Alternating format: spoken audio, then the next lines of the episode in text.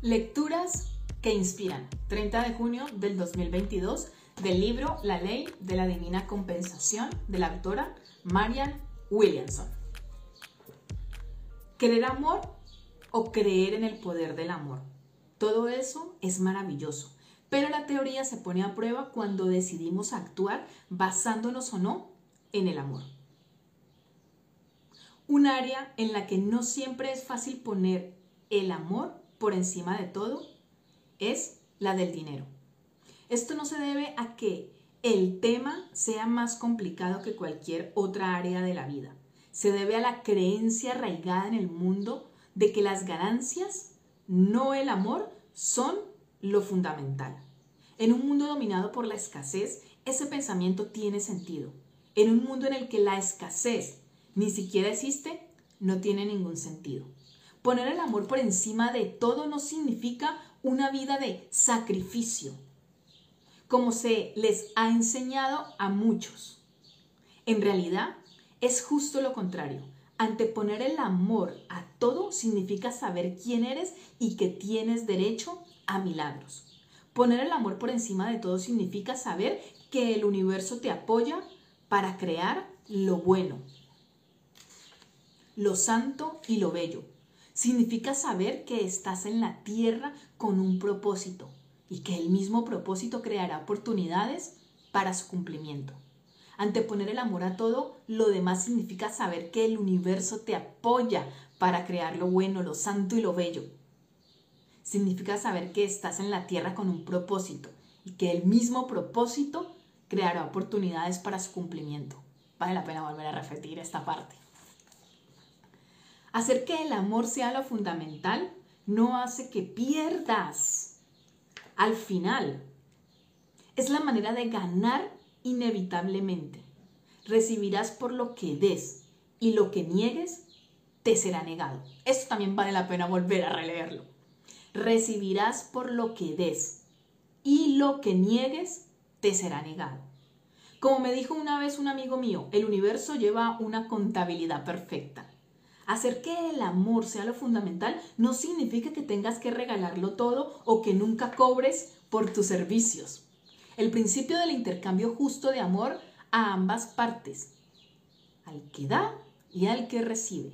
Hacer que el amor sea lo fundamental no significa que estés obligada a hacer todo lo que cualquiera te pida. El amor siempre da la respuesta amorosa, pero a veces la respuesta amorosa es un no. Conseguir que el amor sea lo fundamental significa que nos tomamos en serio la idea de que estamos en la tierra para hacer lo que el amor querría que hiciéramos y usar nuestros recursos solo para lo que internamente estamos guiados a hacer. Sé por experiencia personal que cuando he hecho eso, he ganado, entre otros aspectos, en el ámbito económico. Y cuando no lo he hecho, he perdido.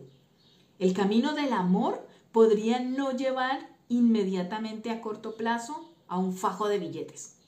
Pero seguir el camino del amor nos lleva a confiar, a tener las relaciones más profundas y por tanto a una mayor probabilidad de conseguir un bien mayor. Nuestra abundancia interna es, en última instancia, la fuente de nuestra abundancia externa. Lo que crea dinero es quiénes somos, no solo los servicios que ofrecemos. Las personas que son positivas y están cargadas de energía son o no son las que más posibilidades tienen de obtener un ascenso.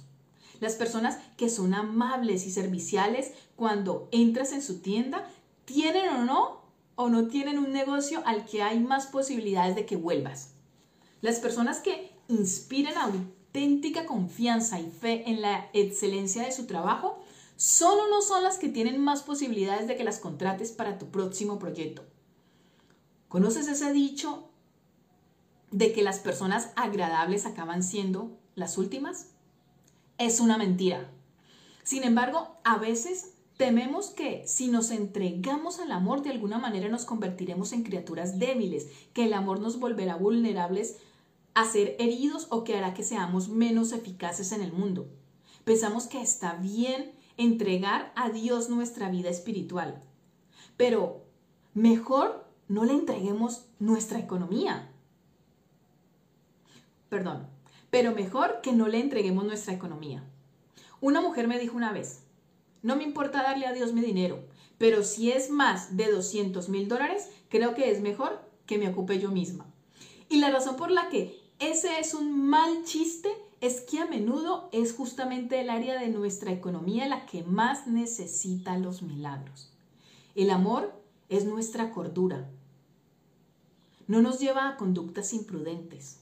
No nos lleva a regalar nuestro dinero cuando hay que ahorrarlo para mantener a nuestra familia. No nos lleva a ignorar los principios de la gestión del dinero o las leyes pertinentes del comercio.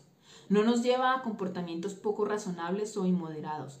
El amor no arruina las cosas, el amor lo arregla todo, alineando los sucesos mortales con los patrones naturales de un universo intencional y creativo. El amor hace que nos despertemos por la mañana con propósito y un flujo de ideas creativas.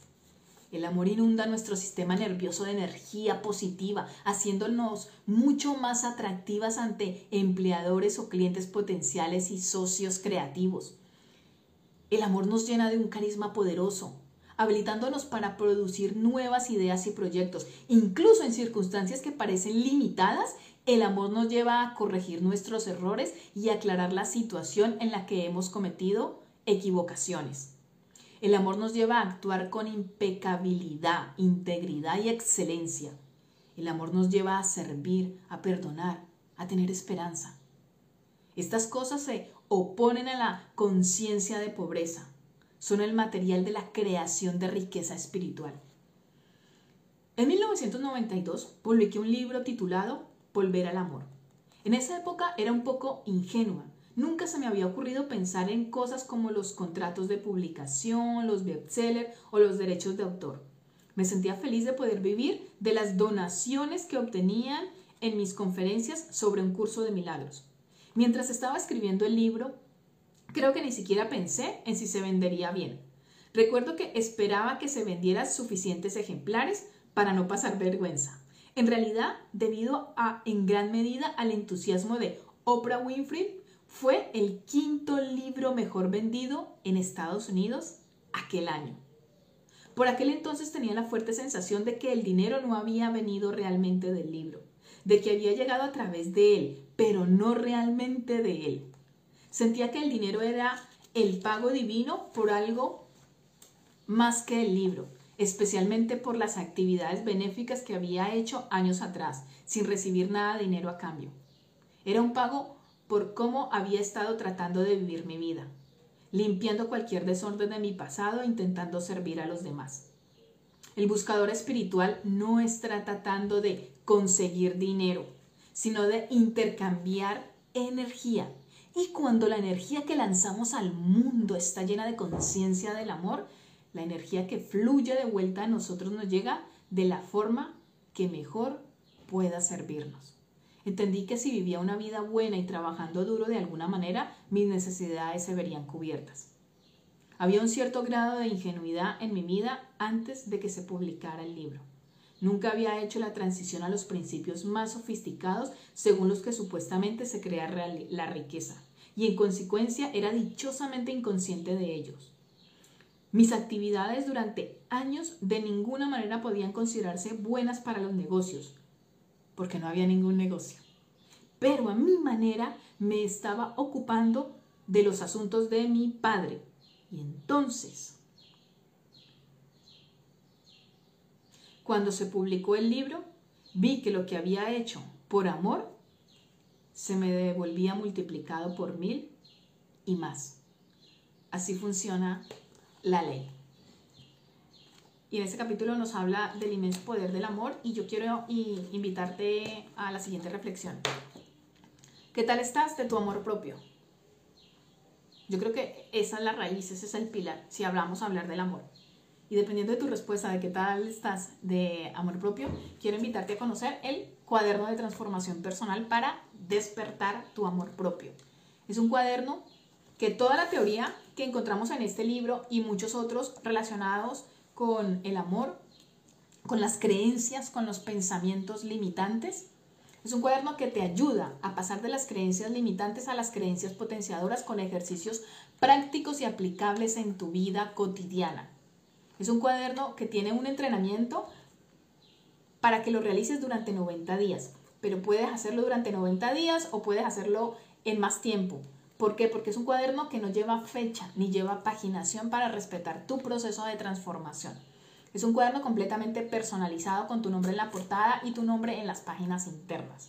Todos son ejercicios prácticos de todo lo que nos enseñan estas valiosísimas personas y eh, son ejercicios que yo he puesto en práctica en toda mi vida.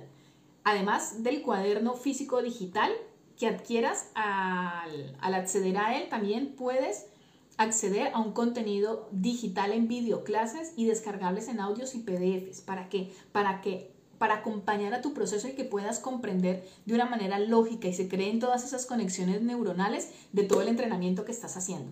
Así que si te ha gustado la lectura de hoy relacionada con el amor, qué mejor manera que llevarlo a la práctica con el cuaderno de transformación personal, despertando tu amor propio.